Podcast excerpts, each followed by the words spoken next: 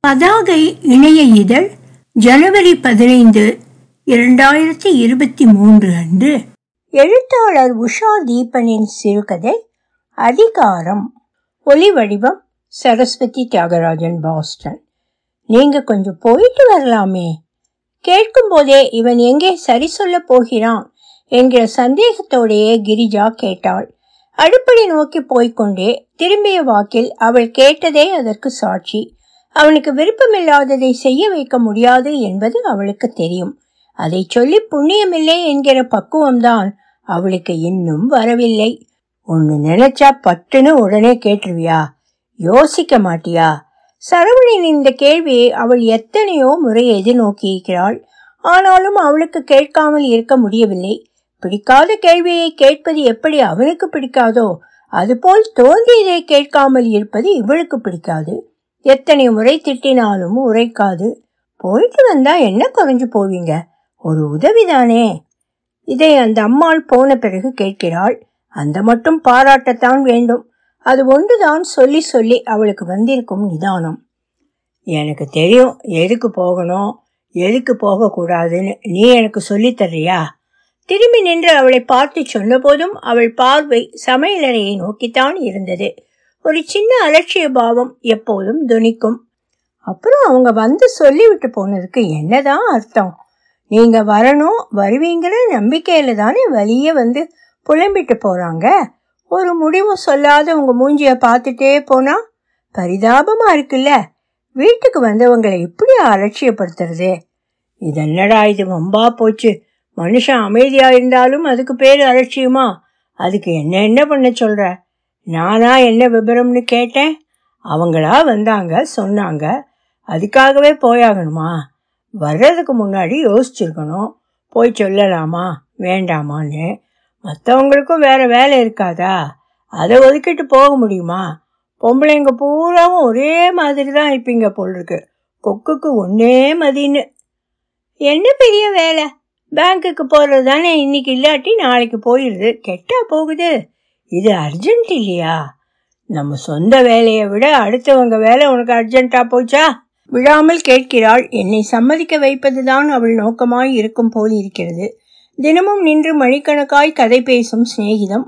அதுக்கு பங்கம் வந்து விடக்கூடாது. நான் சொன்னா அவர் கேட்பாரு என்று காட்டிக்கொள்ள வேண்டும். நான் தான் போயிட்டு வாங்கன்னு அனுப்பி வச்சேன் என்று பெருமை எடுத்துக்கொள்ள வேண்டும். இதற்கு நான் உடன்பட வேண்டும். குக்கரில் முதல் சத்தம் வந்தது. வழக்கத்துக்கும் மாறாக சத்தமும் நீளமும் அதிகமாய் தெரிந்தது. என்ன இது? ரயில் இன்ஜின் கணக்கா காலங்காத்தால தலை வேதனையா இருக்கு. காலையில சமைக்காம வேற எப்ப சமைக்கிறதா?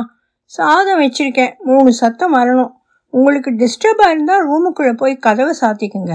அவள் சொன்னதை நான் கேட்கப் போவதில்லை என்று உறுதி செய்து விட்டது புரிந்தது. அறைக்குள் வந்து அமர்ந்தேன். ஜன்னல் வழி எதிர் வீடு தெரிந்தது. அந்த மாடியை நோக்கினேன். எந்த சலனமும் இல்லை. அந்த ஆள் இருக்கிறானா இல்லையா? அவன் மனைவி குழந்தைகள் இருக்கிறதா? சத்தமே இல்லையே. இப்படியா குகைக்குள்ள இருக்கிற மாதிரி இருப்பானுங்க? குடியிருப்பு ஆள் இருக்கும் இடமே தெரியவில்லை. இப்படி ஒரு ஆள் கிடைக்கணுமே. சரியான அமுக்குழி. மனதுக்குள் சிரித்து கொண்டேன். எமப்பய வசமா மாட்டினாயா? வா என்ன எரியாமல் முனகியது. பார்வை கீழ் வீட்டில் இருந்தது. Police station போகணுமாம்ல? Police station? அவங்க காரியத்துக்காக நான் ஏன் போய் அந்த நரகத்தை முதிக்கணும் எனக்கு என்ன தலைவிதியா? வேணும்னா சொந்தக்காரங்க எவனையாச்சும் வர சொல்லி கூட்டிகிட்டு போக வேண்டியதானே? இதுக்கெல்லாமா எதிர்த்த வீட்டு ஆளை கூப்பிடுறது? ஏதோ கல்யாணம் காட்சின்னு கூப்பிட்டாலும் பரவாயில்ல. அதான் ஊர் பூராவும் உறவுக்காரவங்க இருக்காங்கல்ல? வந்து போன மணியமாத்தானே இருக்காங்க? அதில் ஒருத்தங்கூடவா வரமாட்டான்? தங்காரியத்தை தான் தானே பார்த்துக்கணும். வம்பு தும்புனா மட்டும் அடுத்தவன் வேணுமா? எதிர் வீட்டு மாடிப்படியில் யாரோ இறங்கி வரும் சத்தம். மறைத்திருந்த ஜன்னல் திரை ஃபேன் காற்றில் லேஸ் லேசாக விலகி விலகி அந்த காட்சியை பிரதிபலிக்கிறது. நான் பார்த்து கொண்டிருப்பது அங்கிருந்து நிச்சயம் தெரியாது. மாசிலாமணி சத்தம் கேட்டு வாசலுக்கு வருவது தெரிந்தது. அவர் வராண்டாவிற்கு வந்து நிற்க அந்த ஆள் மாடிப்படியிலிருந்து இறங்கி வெளியேற சரியாயிருந்தது. இவரும் ஒன்றும் கேட்கவில்லை. அவனும் ஒன்றும் சொல்லவில்லை. குனிந்த தலை நிமிர்ந்தால்தானே? பார்த்து கொண்டே நின்றால் அவன் பாட்டுக்கு போய் கொண்டிருந்தான். ம் துணிஞ்சவனுக்கு துக்கமில்லை. வீட்டுக்குள்ளிருந்து இருந்து அந்த அம்மாள் வந்ததும் ஏதாச்சும் சொன்னாரா என்று கேட்க அவர் உதட்டை பிதுக்குவது தெரிந்தது. பேசுவது துல்லியமாய் கேட்டது. எங்கள் இரு வீட்டுக்கும் இடைப்பட்ட வீதியின் அகலம் வெறும் பதினைந்து அடிதான். நீ என்னை திரும்ப திரும்ப இப்படி கேட்டுக்கிட்டு இருக்க? அந்த ஆள்கிட்டெல்லாம் இனிமேல் பேசுகிறாப்புல இல்லை. அவனை எப்படி வெளியேற்றணும்னு எனக்கு தெரியும். பொறுத்திருந்து பாரு. என்னத்த தெரியும்? சொல்லிட்டே தான் இருக்கீங்க. எதுவும் செய்கிறாப்புல இல்லை. ஒரு வருஷம் முடிஞ்சு போச்சு. அட்வான்ஸும் கழிச்சிட்டா ஏழு மாதம் வாடகை பாக்கி தரேன். தரேங்கிறாரே ஒழிய எதுவும் வந்து சேர மாட்டேங்குது.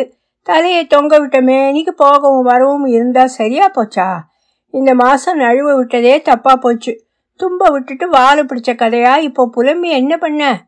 ஏன் போலீஸுக்கு போக தயங்குறீங்க? போய் எழுதி கொடுத்தா வந்து சாமான் சட்டை தூக்கி வெளியில வீசிட்டு போறான். நமக்கு என்ன வந்தது? அந்த ஆள் என்ன உறவா? உறவுகளையே நெருங்க விடாத காலம் இது. இதுக்கு போய் பயந்துட்டு இருந்தீங்கன்னா? யாரடி பயப்பட்டா? நீ பாட்டுக்கு எதையாச்சும் பேசாத. அவங்க காதில் விழப்போகுது. மாடிக்கெல்லாம் நம்ம பேசுறது கேட்காது. சும்மா சொல்லுங்க. எங்கூட வேலை பார்த்தவங்க ரெண்டு பேரை வர சொல்லியிருக்கேன். சேர்ந்து போய் புகார் கொடுக்கலாம்னு. கொஞ்சம் பொறு. ஆமாம் ரிட்டையர் ஆகி பத்து வருஷம் ஆச்சு. கூப்பிட்ட உடனே வந்துடுவாங்களாக்கும் அதெல்லாம் சர்வீஸில் இருக்கிற போது தான் இப்பெல்லாம் யாரும் தலை காட்ட மாட்டாங்க. என்ன சொல்கிற நீ? அவங்களுக்கு எத்தனையோ காரியம் செய்து கொடுத்துருக்கேன்னா எனக்கு ஒன்றுனா விட்டு கொடுக்க மாட்டாங்க. வர்றாங்களா இல்லையா பாரு. அதெல்லாம் சங்க தலைவர்ங்கிற முறையில் அப்போ நீங்கள் செய்திருக்கலாம். அது சர்வீஸில் இருந்த போது இது சொந்த விஷயம். செவனேன்னு இருக்காம நாம ஏன் தலையை கொடுத்துக்கிட்டுன்னு தான் நினைப்பாங்க. எதிர்த்த வீட்டுக்காரரே வர தயங்குறாரு. இந்த வார்த்தைகள் துல்லியமாய் என் காதில் விழுந்தன. புரிஞ்சுதான் போயிருக்கு. எதுக்கு? அதுக்குள்ளேயும் அவர்கிட்ட போய் சொன்னேன் நான் தான் ஆளுகளை வர சொல்லியிருக்கேனே. அப்புறம் என்ன அவசரம் உனக்கு? அப்படியே வந்தாலும் அடுத்தடுத்து ஒன்று ஒன்றுக்கும் அவங்கள கூப்பிட்டுக்கிட்டு இருக்க முடியுமா? எதிர்த்தாப்புல இருக்கிறவருக்கு தானே முழு விவரமும் தெரியும்? போலீஸ் கேட்டால் சொல்கிறதுக்கும் ஏதுவாக இருக்கும்ல? சரி சாரி என்ன சொன்னாரு? வரேனாரா? ஆர்வத்தோடு கேட்டார் மாசிலாமணி. கொஞ்ச நேரத்துக்கு முன்னாடி என்ன சொன்னேன்? உங்கள் காதில் விழலையா? தயங்குறாருன்னு இல்லை சரி பார்ப்போம் சொல்லிட்டு சட்டென்று உள்ளே போய்விட்டார் மாசில். அந்த அம்மா தான் நான் எங்கேனும் தென்படுகிறேனா என்று என் வீட்டை பார்வையால் துளைத்தது நான் நன்றாக அறைக்குள் என்னை உள்ளே அமர்த்தி கொண்டேன். மனசு கேட்கவில்லை தான் ஆனாலும் போலீஸ் ஸ்டேஷன் போவதற்கு ஏனோ ஒரு தயக்கம். வெறுமே ஒரு புகார் எழுதி கொடுத்து விட்டு வருவதுதான். அங்கே போனால் ஆயிரம் கேள்வியை கேட்பானோ? பதில் சொல்ல வேண்டியிருக்குமோ? சாட்சி கையெழுத்து போட சொல்வானோ? என்றெல்லாம் நினைத்து மனம் சஞ்சலப்பட்டது. நம்மால் முடிந்ததே வேறு என்ன செய்யலாம் என்றுதான் யோசனை போய்க் கொண்டிருந்தது. எனக்கு கூட போய் நிற்பதற்கே எனக்கு பயம். மாலை வெளியே கிளம்பி வழக்கம் போல் நடைப்பயிற்சியில் கலந்திருந்தேன். இரண்டு தெருக்களை கடந்து கடைசியில் பூங்கா உள்ள அந்த நீண்ட வீதிக்குள் நுழைந்த போது எதிர்ப்பட்ட பழைய வாட்ச்மேன் வீரனனை சந்தித்தேன். சட்டென்று நிறுத்தினேன் விஷயத்தை சொன்னேன். இதெல்லாம் நம்ம ஏரியாவில் சர்வ சாதாரணம் சார். அதனால தான் யாருமே வீட்டை வாடகைக்கு விட தயங்குறாங்க. வெறுமே பூட்டி கிடந்தாலும் கிடக்கட்டம்னு போட்டுறாங்க. ஒன்றுமில்லை சார் விஷயம். இவ்வளவுதான். நானும் இன்னொருத்தரும் வருவோம். வெறு வெறுன்னு வீட்டுக்குள்ளே போய் சாமான் சட்டெல்லாம் எடுத்து வெளியே வீசுவோம். ஆளுகளை விரட்டி தடாலடியாக வெளியேற்றி வீட்டை பூட்டி சாவியை கொண்டாந்து புடைச்சிடுவோம். எல்லாம் அரை மணி ஒரு மணியில் முடிஞ்சு போயிடும் அதுக்கு நாங்கள் பொறுப்பு. ஆனால் ஒன்று போலீஸு அது இதுன்னு அவங்க போயிடக்கூடாது. அதுக்கு நீங்கள் பொறுப்பு ஏற்றுக்கிறதுன்னா சொல்லுங்கள் இப்போவே வர்றோம். என்ன சொல்கிறீங்க என்றான். கேட்கும் போதே பயங்கரமாய் இருக்கிறதே சினிமா காட்சி போல. இதற்கு அவர் எப்படி ஒத்துக்கொள்வார்? அதெல்லாம் நமக்கு பொருந்தாதுங்க என்றுதான் கண்டிப்பாக சொல்வார். சரி யோசிச்சு சொல்றேன் என்றேன் அவனிடம். எதிர்பார்த்த பதில்தான் போல புன்னகையோடு நின்றான். எந்த வீட்டை சொல்றீங்க? நம்ம வீட்டுக்கு எதிர்த்தாப்புல இருக்கிற மாடியா? அந்த ஆள் ஒரு பேமாரி பயலாச்சே. ஏற்கனவே நாலஞ்சு இடத்துல இப்படி இருந்துட்டு தானே எங்க வந்திருக்கான்? எப்படி சரியா விசாரிக்கலையா? அவனை கிளப்புறது கஷ்டமாச்சேங்க படுப்பேத்து மாத்து பண்ணுறவனாச்சே ஆள் ரொம்ப பிரபலம் என்று புரிந்தது. மேலும் அவன் இப்படி சொன்னது எனக்குள் வயிற்றை கலக்கியது. ஐயோ பாவம் மாசிலாமணி இதிலிருந்து எப்படி மீளப் போகிறாள்? உள்ளுக்குள் பதட்டமாய் கேள்வி எழுந்தாலும் மனதின் ஒரு மூலையில் ஏதோ ஒரு சிறு மகிழ்ச்சி. பையன் காது குத்து ஃபங்க்ஷன் போது ஒரு நாளைக்கு அந்த மாடியை கொடுங்க விருந்தாளிங்கெல்லாம் நிறைய வந்துட்டாங்க. ஒரு நைட் படுத்திருந்துட்டு போயிடுவாங்கன்னு கேட்டேன். அந்த ஆளு காது கொடுத்தாரா? ஏகப்பட்ட சாமான் கிடக்கு. ஃபேன் சுத்தாது பாத்ரூம் குழா சரியில்லை. சுத்தம் பண்ணணும் அது இதுன்னு என்னெல்லாம் சாக்கு சொன்னார். வேணும் நல்லா வேணும். மனம் ஓலமிட்டது இரவு படுக்கையை போட்ட போதும் இதே சிந்தனை. தேவையில்லாமல் நான் ஏன் இதை அலட்டி கொள்ள வேண்டும்? அது அவர் பாடு. நிம்மதியாய் தூங்க மாட்டாமல். என்று எண்ணியவாறு புரண்டு கொண்டிருந்தேன். கண்ணையும் முன் ஒரு யோசனை பளிச்சென்று தோன்றியது. அதே சமயம் அது சாத்தியமா என்றும் ஒரு எண்ணம் வந்தது. காலையில் எழுந்ததும் முதலில் அந்த யோசனையை கிரிஜாவிடம் சொன்னேன். கேட்டவுடன் அதிர்ந்தாள். இதென்ன அநியாயமா இருக்கு? வாடகை தராட்டாலும் காலி பண்ணுன்னு சொன்னா கூட பரவாயில்ல. கொஞ்சம் பணத்தையும் கொடுத்து அவனை வெளியேற்றணுங்கிறது எப்படி சரியா இருக்க முடியும்? அவனுக்கு பயந்து இதை செய்யறாப்புல ஆயிடுமே. பத்தாவதுன்னு தலையில ஏறி உட்கார்ந்தான்னா? சரி தவறெல்லாம் இந்த காலத்தில் பார்க்கக்கூடாது. ஆளை கலப்பணும்னா இதுதான் வழி. அவனா காலி பண்ணாலும் இனிமே மீதம் இருக்கிற மாதத்துக்கு அவன் வாடகை எதுவும் தரப்போகிறதில்ல அதை தெரிஞ்சுக்கோ. கையை விரிச்சிட்டு தான் போவான். ஆனால் அது எப்போங்கிறது யாருக்கும் தெரியாது. அது வரைக்கும் விட்டு வைக்கவும் முடியாது. அதனால் உடனடியாக இது நடக்கணும்னா நான் சொன்னது தான் வழி. ஆறு மாத வாடகையை அல்லது ஒரு இருபதாயிரமோ இருபத்தஞ்சாயிரமோ அந்த ஆள் கையில் திணிச்சு அப்பா சாமி போயிட்டு வான்னா ஒரு வேளை நகரலாம். அதை சரியான ஒரு ஆளை வச்சு உட்காந்து பேசி முடிவு பண்ணி செய்ய வேண்டியது அவங்க பொறுப்பு. யோசனையாக இதை சொல்லலாம். இது ஒரு வகையான பகடி இப்போ. நல்லா இருக்கே. இதை போய் நான் சொல்லணுமாக்கும் அவங்கக்கிட்ட ஏன் நீங்கள் போய் சொல்கிறது எங்கிட்ட தான் அவங்க பேசவே இல்லையே. எல்லாத்தையும் உங்ககிட்ட தானே புலம்பிட்டு போனாங்க அன்னைக்கு. என்னையும் மதித்து பேசியிருந்தா நான் ஏதாச்சும் சொல்லியிருப்பேன்.